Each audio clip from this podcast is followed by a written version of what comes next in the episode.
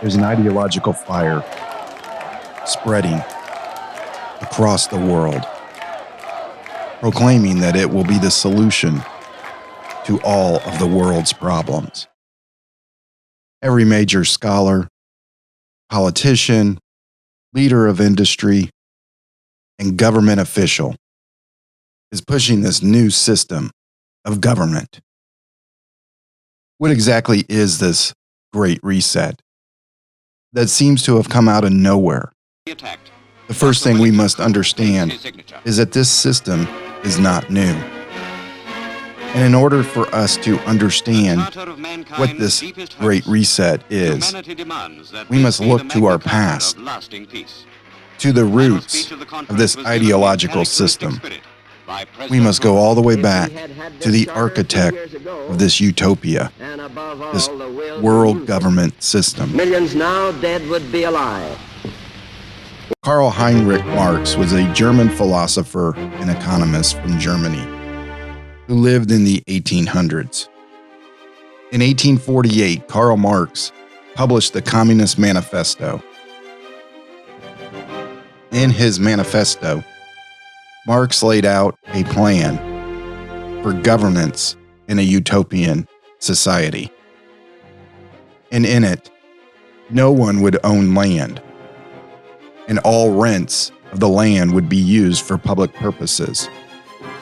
There would be a heavy progressive income tax. There would be confiscation of property.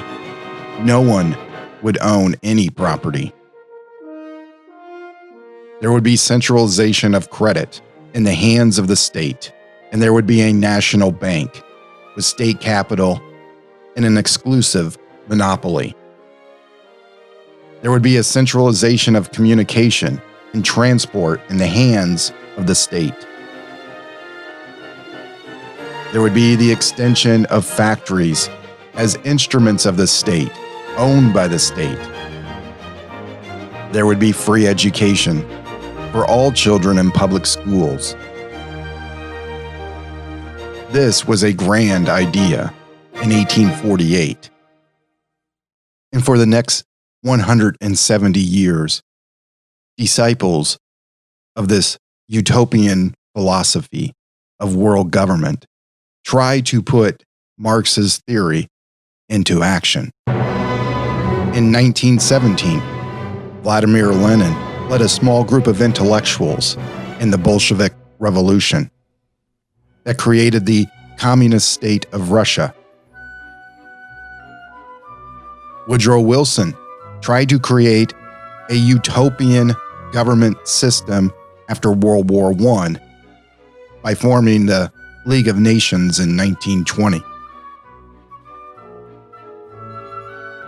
Adolf Hitler envisioned a Third Reich that would encompass the entire world. And part of its core was this idea that the state owned the industry.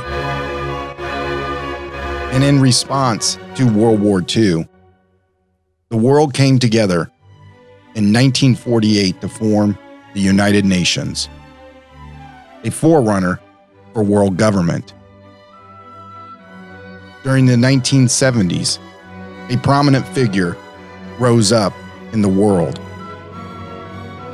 And the philosophy was this new world order. In 1990, the President of the United States declared A new world order. that we were in a new world order. Which leads us to the present time. And under the tutorship of Klaus Schwab.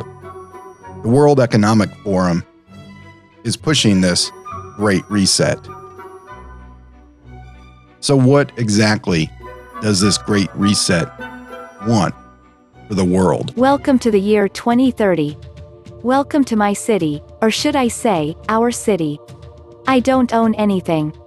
I don't own a car. I don't own a house. I don't own any appliances or any clothes. It is imperative that we reimagine, rebuild, redesign, reinvigorate, and rebalance our world. Capitalism, as we have known it, is dead. This obsession that we have with maximizing profits for shareholders alone has led to incredible inequality and a planetary emergency. The consumption and production pattern that we call the capitalist system is uh, affecting the life supporting system of the planet. We want an end to the profit at all costs mentality. Countries, they have to find ways of raising revenues. And uh, you know, progressive taxation could be one form of it. We talked about solidarity tax that may be needed in some countries. I think the key is to put the, the health of people and the planet first. And that's what's happening on COVID 19. And that's what has not yet happened on climate change in many cases because the you know the fossil fuel interests and the large industrial farming interests they want to keep things the way that they are. There's big vested interests that want their health to come before people's health and the planet's health. And what we're learning from this crisis and pandemic is it is possible to switch it. If you look at the globalization 4.0 is the globalization which we should aim at tomorrow it should be a globalization where we really do not leave people behind anymore so social safety nets, um, tax systems which um, make sure that we do not have a too large gap. We need a new approach to global governance, which is much more stakeholder based, multi stakeholder based.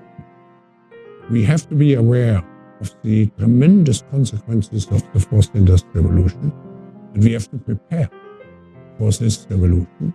We have built a, a a network of centers um, for the fourth industrial revolution, where we try to bring governments and business and civil society and the young generation and academia together.